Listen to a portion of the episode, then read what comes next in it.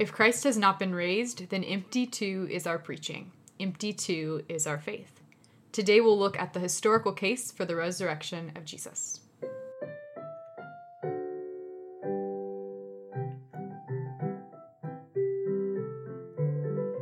Hi, I'm Chloe Langr, and this is the Catholic Podcast. I'm joined today by our regular guest, Joe Heschmeyer, who's the author of Shameless Popery. He works for Holy Family School of Faith. So, welcome to the show, Joe. Thank you, and happy Easter. Yes, hallelujah. it feels slightly mischievous to say it now because we're actually recording this during Holy Week. Right, before even Holy Thursday. I feel like I'm totally cheating on it. but it's by the time you hear this, it That's will true. be liturgically appropriate. That's true. Very good point. And we're not in mass, so it's yeah. Out of liturgical context, we'll we'll, we'll give ourselves a pass on it. so it's Easter. We made it through Lent. We went through our Lenten series. We looked at Christ's Passion through the different eyes of characters of the Passion. Easter isn't just one day of celebration in the Catholic Church. Instead, it's 50. We like to party it up. Um, so, through the 50 days of Easter, we're going to be doing another series and we're going to be looking at the physical case for Catholicism. Yeah, Catholicism isn't just oh trust us, like just Right. you know somebody once told me like no, there's actual physical evidence and historical evidence Mm-hmm. and medical evidence. And so there's something very incarnational, very gritty about the fact that this is just like the resurrection is a historical fact. Mm-hmm. And everything surrounding the faith hinges on just historical realities Mm-hmm. that have to be grappled with. So there's no more Easter appropriate way to start this series than looking at the empty tomb. And so today's episode, we're going to be looking at the physical case for Catholicism through the empty tomb, and there are three takeaways for today's episode. Uh, so the first is that Christ truly lived. Yeah, he, Jesus is not a myth. This isn't just a fun story the apostles are telling around Mm-hmm. the campfire. Uh, the second takeaway is that Christ truly died. And this is something supported by the medical evidence. We'll get more into that. And then finally, Christ truly rose. Here, you know, the empty tomb itself, the apostolic witness, the mhm. resurrection appearances, and all of this really serves as a linchpin of our faith. Catholicism stands for the fact that he truly lived, truly died, and truly rose again. And that's what it's all about. All right, let's get to it. Part one the case against the resurrection. So, if you're going to say that the Christian account of the resurrection is ridiculous, if you're going to say it's not true, it seems incumbent to have some sort of explanation to say what you think did happen. So, Chloe, what are some of the ways that people address this? So, the first theory is that Christ didn't really exist and the crucifixion never really happened. So, this would be something like Christianity is just a myth, that sort of thing. Yep. The second theory, those who say Christ didn't really die. So, like the swoon theory, he, he appeared to die on the cross. Mhm. Christ really lived. He was really crucified, but he didn't actually die. And the third theory is that Christ did die, but his body was still in the tomb. So this would be the apostles hallucinated the resurrection, the apostles lied about the resurrection, they put him in the wrong tomb, and so they thought there was an empty tomb, but they just mhm. had the wrong place. But his body remained in, in the tomb after Easter. And then the final theory is that Christ died and there is an empty tomb, but it's not because Christ rose from the dead. So this would be so Crossan has a theory that dogs ate the body of Christ. Uh, it could also be the apostles stole the body, but this would say yes, Christ really did die. Yes, the tomb really was empty on Easter morning, or at least shortly thereafter.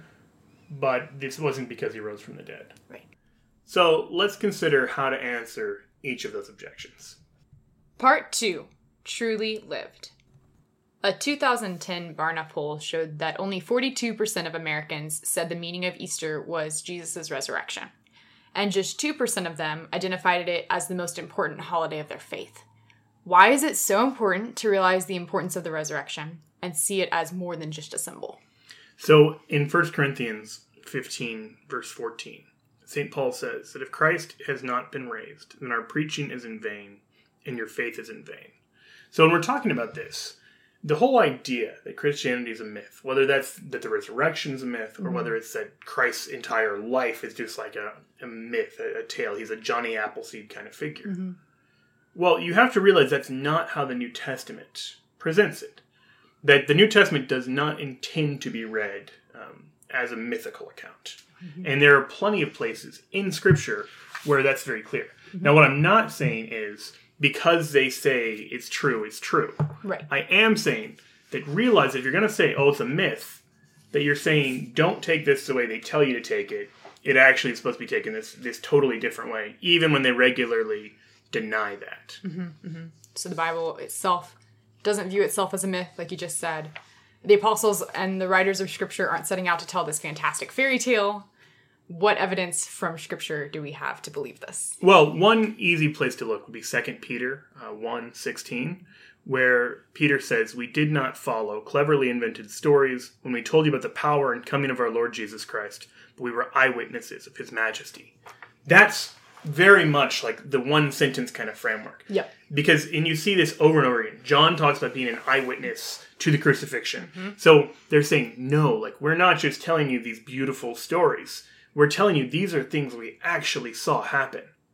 Now, you can still say, well, I think they're lying, mm-hmm. but you can't say, I think they're intending to tell a myth Right. or intending to tell a parable or something like because the context of the writing is just not that. Mm-hmm. Mm-hmm. I think it's beautiful too to see writers of, of scripture to know that that would that would be something that people may mistake it for, um, and to to warn them ahead and in advance and have the wisdom to know that that would be an issue for human human readers. Yeah, I mean, obviously, the inspiration of the Holy Spirit is Yeah. one of the reasons for that. But also, I mean, they they recognize that this story in some ways sounds too fantastical, too good to be true. Mm-hmm. I believe it's Chesterton. He has this great point where he says, you know, we look at the uh, people in the first century and he said they're so credulous, they're so willing to believe anything. Well, look at early Judaism, or I'm sorry, Judaism, like at this period, like in the mm-hmm. first century and the centuries immediately before it they don't have. If you look from like second century BC to first century AD Judaism, mm-hmm. it's not a particularly fantastical kind of religion. After that, after the resurrection, people are much more willing to believe accounts of miracles, and sometimes it makes them too credible. But Chesterton says, what event was it that made these people suddenly willing to believe anything can happen? Yeah. And he says it seems to be the resurrection itself. Yeah. This is a real turning point.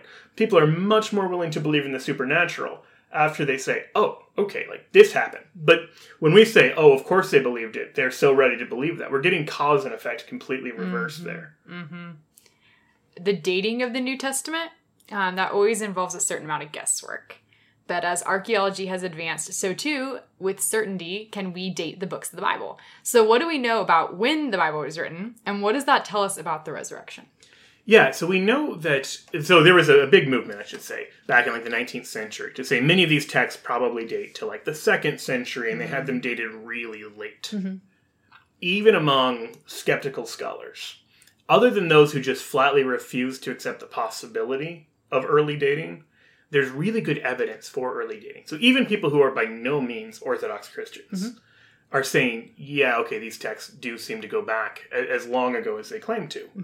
Um, we have some physical evidence for this. Uh, for example, what's called the uh, Rylands Papyrus 457. It's a scrap of papyrus uh, with a chunk of John's Gospel, John 18, 28 to 38. Okay. And it appears to be dated to about between 100 and 150 AD. That doesn't mean John wrote it. Right. That means one of the copies of his gospel dates back that long. So if you were rummaging through, you know, let's say your, your grandma's attic or something, and you found like a 1954 edition of a book that you had thought didn't come out until 1970, Yeah. you'd have to revise your theory, Right. right? Right. Um, before this episode, we were looking at uh, a Fulton Sheen article on a, a Catholic website, and the website had dated it in 2016 because that's when they published it. Yep. But if you were to then say, "Oh, Fulton Sheen actually died well before that," and here's a copy of that same talk Right. from like 1950, you'd say, "Oh, okay, our dates were, were too late." right. And that's how it is here. When you have the Rylands Papyrus dating back to the second century, it's in Egypt. This is relevant for a couple of reasons. Uh, a lot of the papyri that we have are from Egypt because Egypt is a dry climate. Right. And so it doesn't have moisture. Moisture destroys paper. Mm-hmm. It destroys documents. And so it destroys papyri as well. And so these caves in places like Judea and in places like Egypt mm-hmm. will often find these, these ancient documents. That's the whole story of the Dead Sea Scrolls Right. it's also the story of, of the Rylands Papyrus. That doesn't. No one is claiming John wrote the gospel in Egypt. Mm-hmm. So the fact that by no later than 100 to 150, you have enough copies of John's gospel circulating in Egypt That's going to be a very early date. Well, the other thing is that by all accounts, John is the last of the evangelists to write. This is one of the last books mm-hmm. of the New Testament. Some have argued it is the last book of the New Testament. John is clearly aware of Matthew, Mark, and Luke, and he's writing after them. Matthew, Mark, and Luke are almost certainly writing after Paul. And so the very last stage of the game happens early enough that it's spread to Egypt by this early date. So all of it, you, you have to just say, okay, if that point happened no later than the first century. Mm-hmm. How much earlier? So we're going back to the early to mid first century for for these documents. Right. And there's good evidence that before there's the written accounts of Christianity, mm-hmm. there are oral accounts of Christianity. Right. They refer to this in the New Testament. And so, like, for example, at the beginning of Luke's gospel, he says, Many have undertaken to draw up an account of the things that have been fulfilled among us, just as they were handed down to us by those whom from the first were eyewitnesses and servants of the word. Therefore, since I myself have carefully investigated everything from the beginning, it seemed good also to me write an orderly account for you, most excellent Theophilus, so that you may know the certainty of the things you have been taught. So what's he saying? He's saying there's a process where you have these eyewitnesses who are giving testimony to this. Then you have a series of people writing them down, and then Luke finds himself partway through that process saying, I've also decided to do this uh, to have a more comprehensive account. Because it seems like these earlier accounts probably were sort of piecemeal. They might cover one particular aspect, but they're not trying to cover the whole public ministry, death, and resurrection of Jesus. Mm-hmm.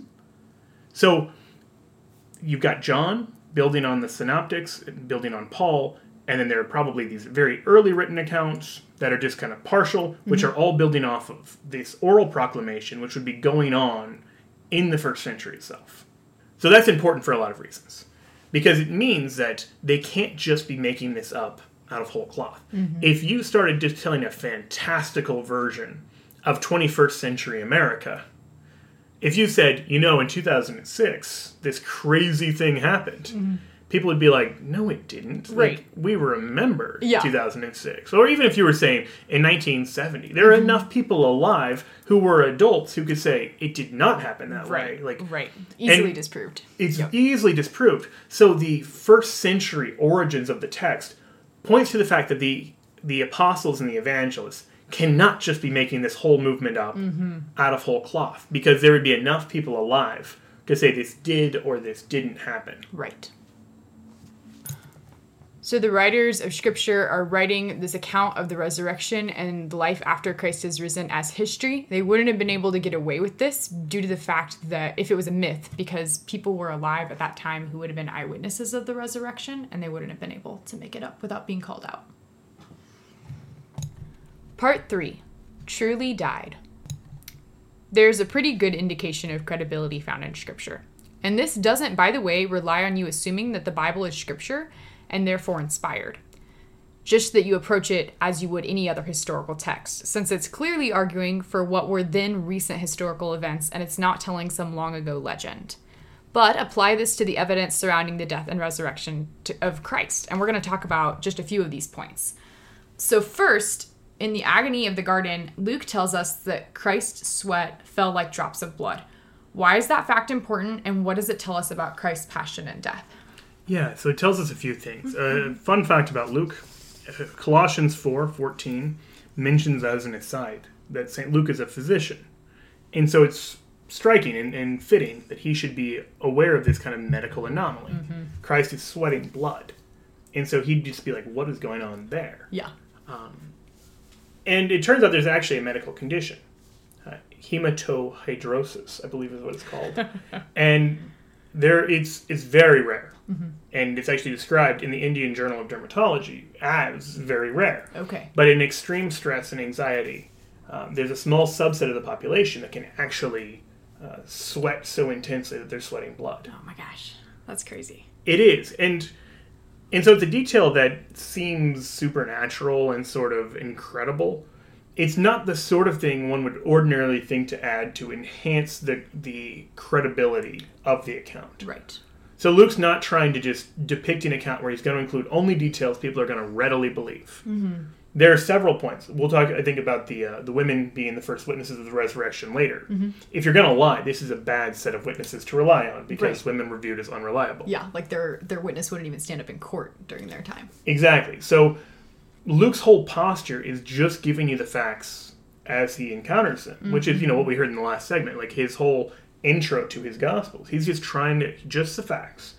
And clearly there's some theological significance he sees in in the gospel account broadly. But he's not just saying what are people are likely going to believe. Mm-hmm. So he includes this detail that later, like centuries and centuries later, we're like, oh, okay, we actually think we get what's going on here medically Right. in a way they wouldn't have gotten Mm-hmm. in the first century. Mm-hmm. So it, it points to the historicity of Christ, his agony in his garden, in the garden, mm-hmm. which is so inseparably connected from the crucifixion that if Christ didn't really die on the cross, then he didn't really have an agony in the garden. He didn't really sweat blood in anticipation of this. Right. So the fact that that appears to be a medically confirmable diagnosis Yeah. in a way that wouldn't have been known to people in the first century, uh, that's a nice little nugget. It's not the only um, gory medical detail that we encounter in the Gospels. In John's Gospel, he tells us that blood and water flow from Christ's side. And again, that's not an insignificant detail. So, can you tell us a little bit about the meaning behind this part of Christ's time on the cross? Yeah, so it's in John 19, uh, verse 31 to 37, for anyone who's interested in it. And it's packed with meaning. So I would say it's packed with meaning in a historical, theological, and scientific way. Okay. Historically, it tells us that the author in the first century is aware of Jewish ritual practices, which suggests that he is himself a Jew. Right. That he knows that the Passover is coming, mm-hmm. he knows that it's a day of preparation, and he understands why you can't just have a bunch of bodies mm-hmm. lying around out there. And so this is one of the reasons why they go to break the, the legs and to take down the bodies. Mm-hmm. He's also all too familiar with crucifixion because the breaking of the legs causes asphyxiation Right. in a way you wouldn't expect. I think when you first hear about the crucifixion, you imagine that it, it kills the person, I guess, through blood loss or something like this. Mm-hmm. No. The way that the Romans would pierce your hands and feet would put you at a position where it strained you and you suffocated on your own body. Right. And so it was like being hung, um, but by your hands. Yep. And so slowly, as you became too weak to hold your body up, Mm-hmm. you would choke to death. So it's a very gory way. Well, you need your legs to support yourself to get air. Right. And so breaking the legs is the way that they would induce a quicker death Mm-hmm. because you wouldn't be able, of course. Right. To get yourself up there to take a breath. And so that's what happens with the other two who are crucified with Jesus. But they get to him, find that he's already dead, and therefore don't break his legs. Right.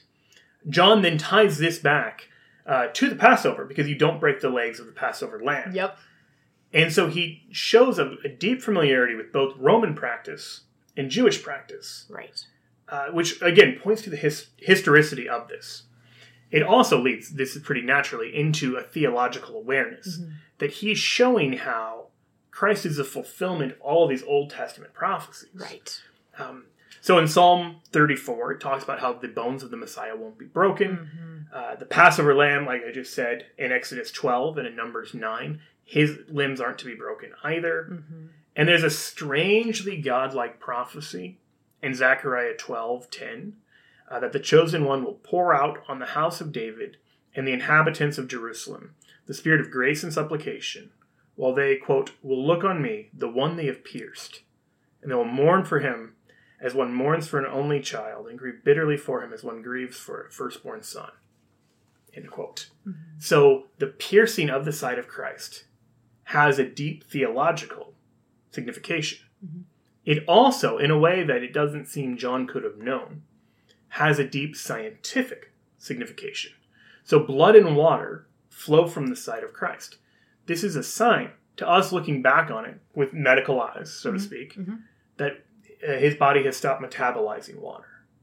And so water and blood are just sitting side by side mm-hmm. inside of him because his body isn't metabolizing anymore. Death has truly occurred. This is one of the best markers for death is the cessation of metabolism. And so uh, the fact that he the spear appears so a, a spear comes in from the side of Christ and tears through the lining of the stomach apparently causing blood and water to flow out.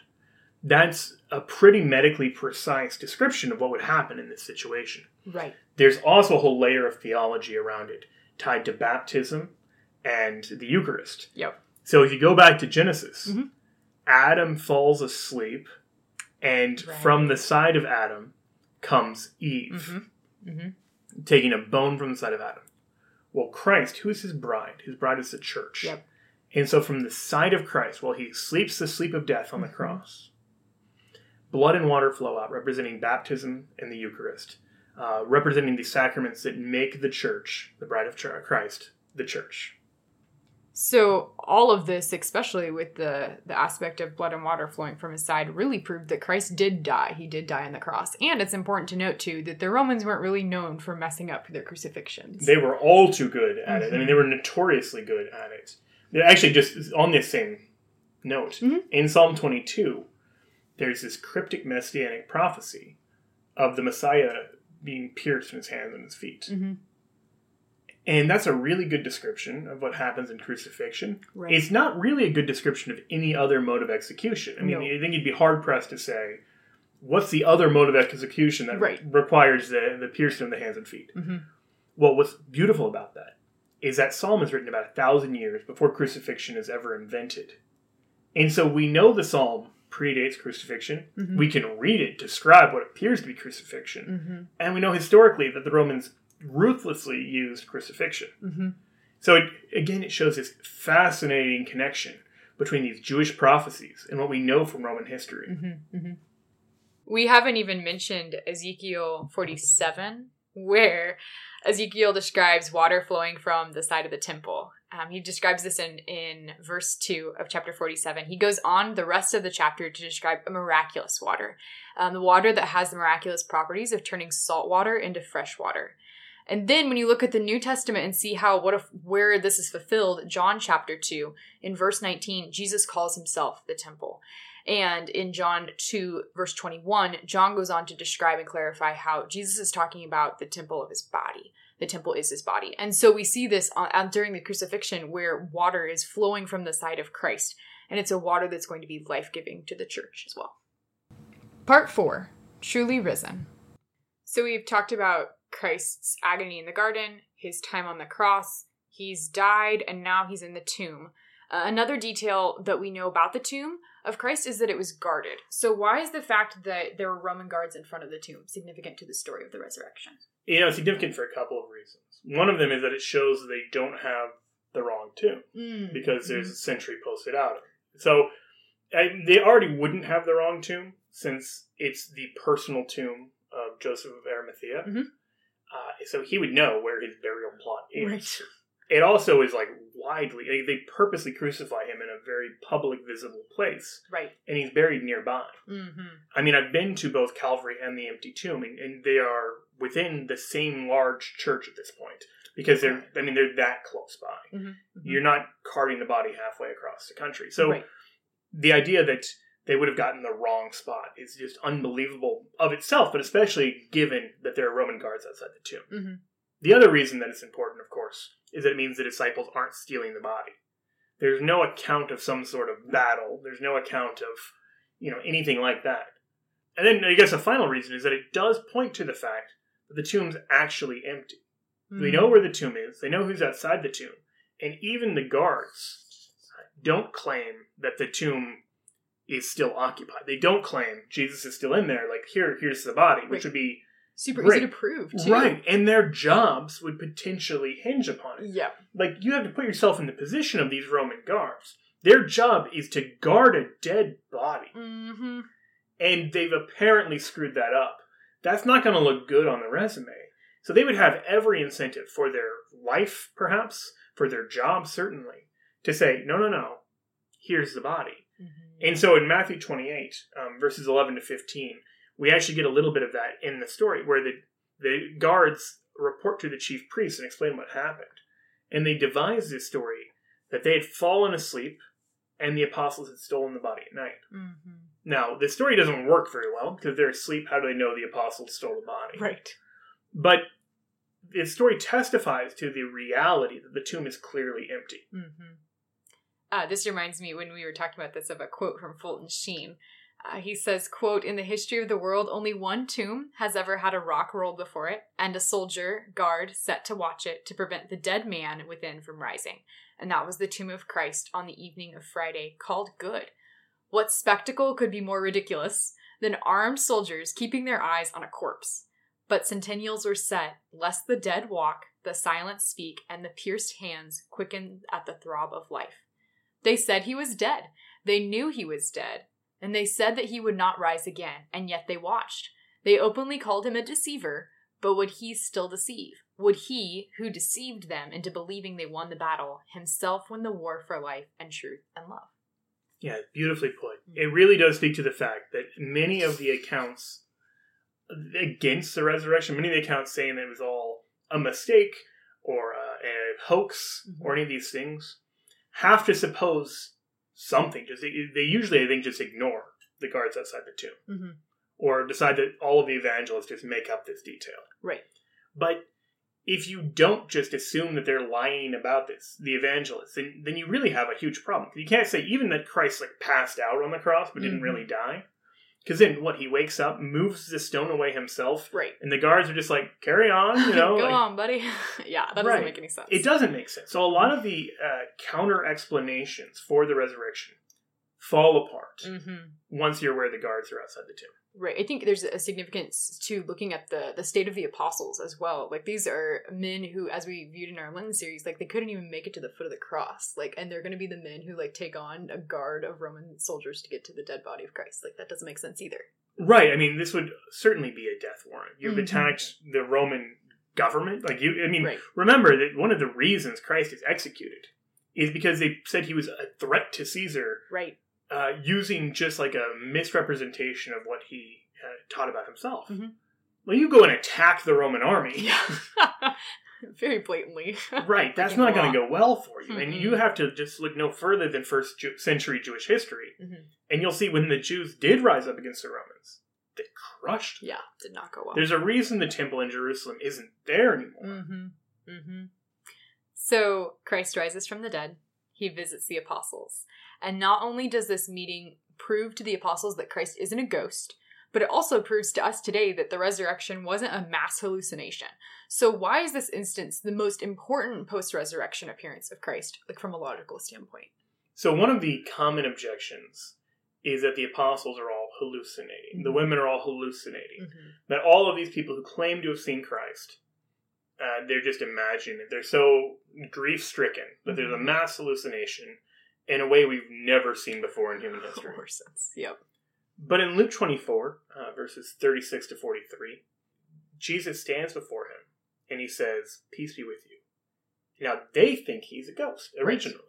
Like, that's their version of this kind of theory. Mhm. Oh no, there's a ghost. Uh, but then he shows him his hands and his feet. Mhm. He allows them to touch him. And he says, Touch me and see.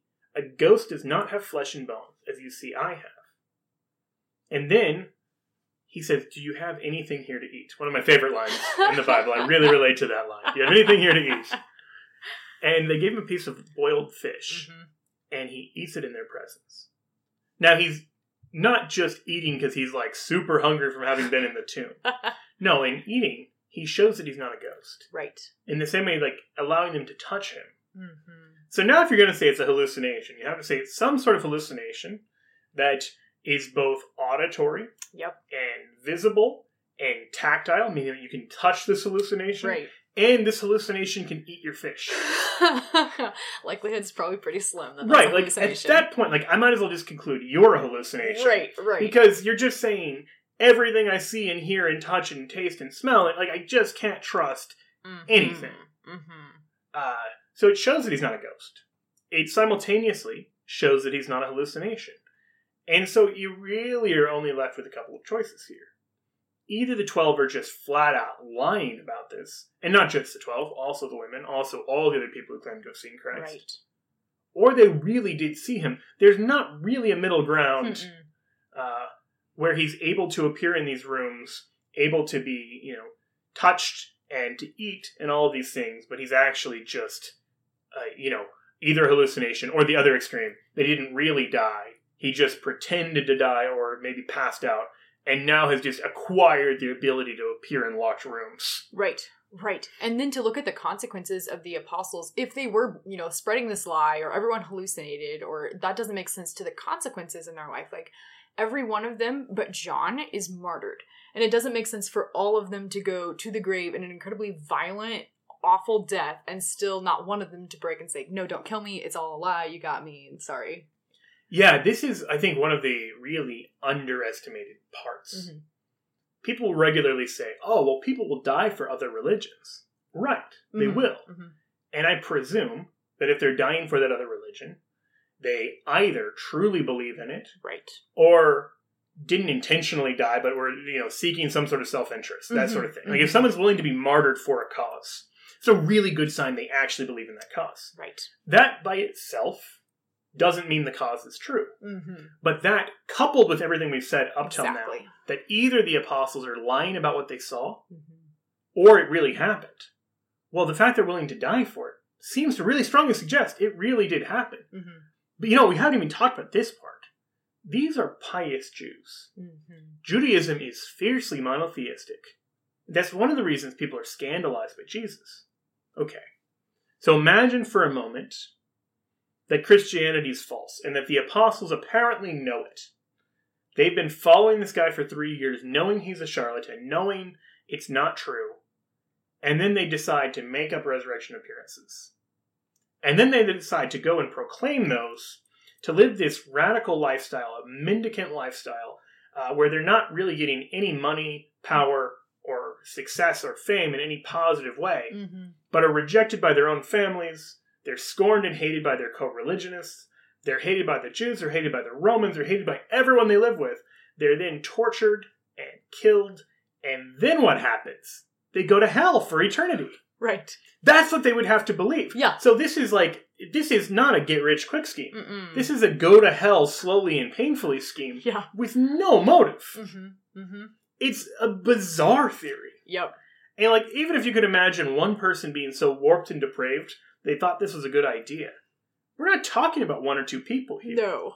St. Paul mentions that there's a resurrection appearance to 500 people, some of whom are still alive at the time that he's writing this. Mhm. I mean, he says that. Like, he offers, hey, there are eyewitnesses to the resurrected Christ. Are all of these people just on some bizarre, vast conspiracy or some vast hallucination? I mean, they're they're putting their lives, they're putting their Mhm. salvation Mhm. on the line for this, and so we have every reason to believe that's actually true. So let's talk about what happens after the resurrection. Christ ascends to heaven. Um, there's the Pentecost. The Holy Spirit comes down upon the apostles. Um, you know, the books of we look at the books of the New Testament. They're historical documents. They recount very recent history. The documents are embraced as inspired by the Holy Spirit by the Christian community, and they're ex- examined very rigorously, like you mentioned. And if the authors were just simply making up history, they'd be refuted immediately and the movement just wouldn't have caught on. So one place in scripture where we really see the apostles speaking of the resurrection is after Pentecost, just 50 days after Christ um, rises from the dead. What does St. Peter have to say, and why are his words important? Yeah, so he gets up in the middle of Jerusalem. Mhm. And like you said, at Pentecost. Now, Pentecost we think of as a Christian holiday. Right. Because where the Holy Spirit descends on the apostles. Mhm. Pentecost is originally a Jewish holiday. And so the Jews would sometimes come to Jerusalem for this celebration. Mhm. So you've got a crowd of pilgrims from all over the place, Right. from all parts of the empire, who have assembled in Jerusalem. And this guy, Peter, stands up and proclaims to them that the guy he follows, Jesus, is greater than King David, the greatest king in Jewish history. Right. And so the spot of the upper room where this is happening, where he stands out, Mm-hmm. is adjacent to um, one of the sites believed to be the burial place of King David. Oh, wow. So, and that's not like claimed by the Christians, that's claimed by the Jews. Mhm, mhm. there is a Jewish spot there. I've been there as well. Um, there's a spot where they claim King David is buried. Mhm. And so, if that's true, that really adds to this because Peter gets up and says, okay, this is Acts 2 22 to 24. Mhm. He says, You who are Israelites, hear these words. Now, that's everyone almost. Right. Right. Jesus the Nazarene was a man commended to you by God with mighty deeds, wonders, and signs, which God worked through him in your midst, as you yourselves know. Mm-hmm. This man, delivered up by the set plan and foreknowledge of God, you killed, using lawless men to crucify him. But God raised him up, releasing him from the throes of death, because it was impossible for him to be held by it. And then he goes on and says, okay, verse 29, My brothers, one can confidently say to you about the patriarch David that he died and was buried, Mm-hmm. and his tomb is in our midst to this day. Now, it might literally have been in their midst, as in, like, within Right. Eyesight. Look over and see it. Mm-hmm. And going on in verse 32, he says, God raises Jesus. Of this, we are all witnesses. So he's saying, and he goes and he quotes the psalm that God won't let his servants see destruction. Now, the psalm is written by David. And Peter's point is that that psalm is not about David because Mhm. David's body is in the tomb Right. And that Christ's body isn't in the tomb. Okay. Let's do a little bit of historical background here. Okay. Luke is writing probably no later than about 70. Mm-hmm. AD. So he can't just be making this speech up because he's talking about something that happened in the early to mid 30s in a very public spot at a very public time. Yep.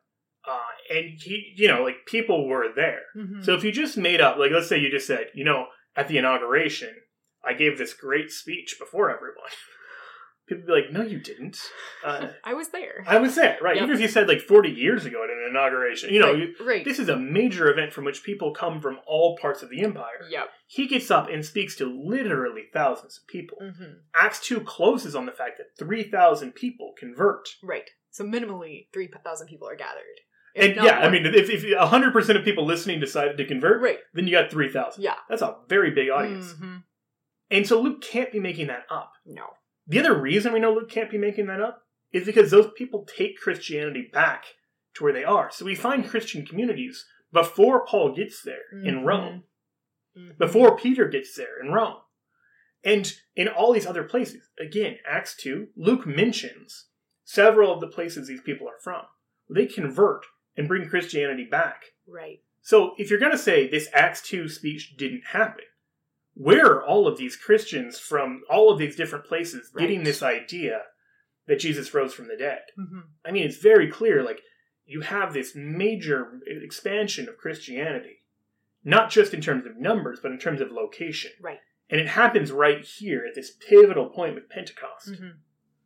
So, the speech actually happens. it's just implausible to say that it didn't. right. And in the speech, he's saying Christ truly rose. Mm-hmm. It's only 50 days, and it's walking distance from the tomb. Mm-hmm. So if Christ didn't rise from the dead, if the tomb is occupied, you take maybe an hour, you walk there, you say, oh, no, he's in there, and then Christianity's done. Right, right. It never spreads. No one sees them as credible. And the apostles have no weight to their words either because they're disproved easily. Yeah, it would just be incredible. Like if I said, hey, this bucket is empty, and you look in the bucket and it's full, you're like, no, it's not. it's Like, not empty. so in the same way to say the empty tomb is empty. Mm-hmm. Well, it either is or isn't. Right. And we don't have anybody in the first century saying, no, in fact, we found the body of Christ. Mm-hmm. That's a thing that I think is a glaring bit of um, kind of an absence of evidence on the other side. Right. If they're going to say, no, Christ really did remain in the tomb, find me one person in the first century who says, yeah, here he is. Mm-hmm. Because that'd be the easiest thing in the world to disprove this Right. movement. This is a movement that's viewed as a threat to Judaism, Mhm. viewed as a threat to the Roman Empire. Mm-hmm. There are a lot of people motivated to disprove it. And there are a lot of people who try, often just by killing everyone, but sometimes by like reasoning. Why aren't they showing um, that the tomb is in fact not empty? So we find that the entire reason for Christianity, the linchpin for Christianity, and, and the truth behind it just centers and hinges on the resurrection of Christ. And Paul tells us this in 1 Corinthians chapter 15, verses 14 through 19. He says, quote, If Christ has not been raised, then our preaching is in vain, and your faith is in vain. We are even found to be misrepresenting God because we testified of God that he raised Christ, whom he did not raise, if it is true that the dead are not raised. For if the dead are not raised, then Christ has not been raised. If Christ has not been raised, your faith is futile and you're still in your sins. Then those also who have fallen asleep in Christ have perished. For if this life only we have hoped in Christ, we are all men most to be pitied. So even Paul is basing his entire life like this is the reason that he is has given up what he has. He goes and preaches the gospel, and if it's not true, then Christianity is stupid. Yeah, I mean, he's saying this really happened. This is historically true. Mm-hmm. He was someone who was a rising star in Judaism. Yep. He gave up all of that because he has this encounter with the risen Christ. And he's saying, if I'm doing that just for like a myth, mm-hmm. I'm both wicked because I'm lying about God Right. and stupid to the point of pitiable mm-hmm. because I'm just wasting my entire life. Yep. So, you know, if this is just a myth, this is just a story he really likes, mm-hmm. this would be an inexplicable life. Like if you just said, I love Twilight. I love it so much, I'm gonna pretend it really happened. and for some reason you're like, I'm gonna get martyred for Twilight. It's a dumb thing Yeah, to it's do. really stupid. Just inexplicably Yep. idiotic. yep. So either Christianity really did happen, was believed to have happened. Mm-hmm. To the, I mean, because these are people who are in the know about whether it did or didn't really happen. Right. Like this is not a situation where they could just be mistaken about this. Mm-hmm. So they're either uh, lying, Mm-hmm. telling a myth that they keep telling you isn't a myth, Mm-hmm. or telling the truth. And the only reasonable read of this is that they're telling the truth about it. I mean, I realize that's a that's a big thing to accept, Mm-hmm. but given that the alternatives are just ridiculous, it seems like the most logical conclusion to the facts. Mm-hmm. Joe, if you were to sum up today's episode in one sentence, what would it be?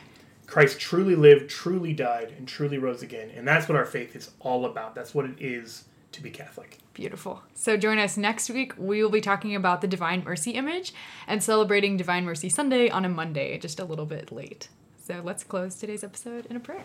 Glory be to the Father, and to the Son, and to the Holy Spirit, as it was in the beginning, is now, and ever shall be, world without end. Amen. In the name of the Father, and the Son, and the Holy Spirit. Amen.